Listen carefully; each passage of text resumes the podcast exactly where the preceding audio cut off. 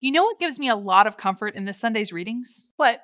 Knowing that God promised not to destroy the earth again with water? Well, there is that, but also the fact that even though I mess up and sin, Christ still died for me, a sinner.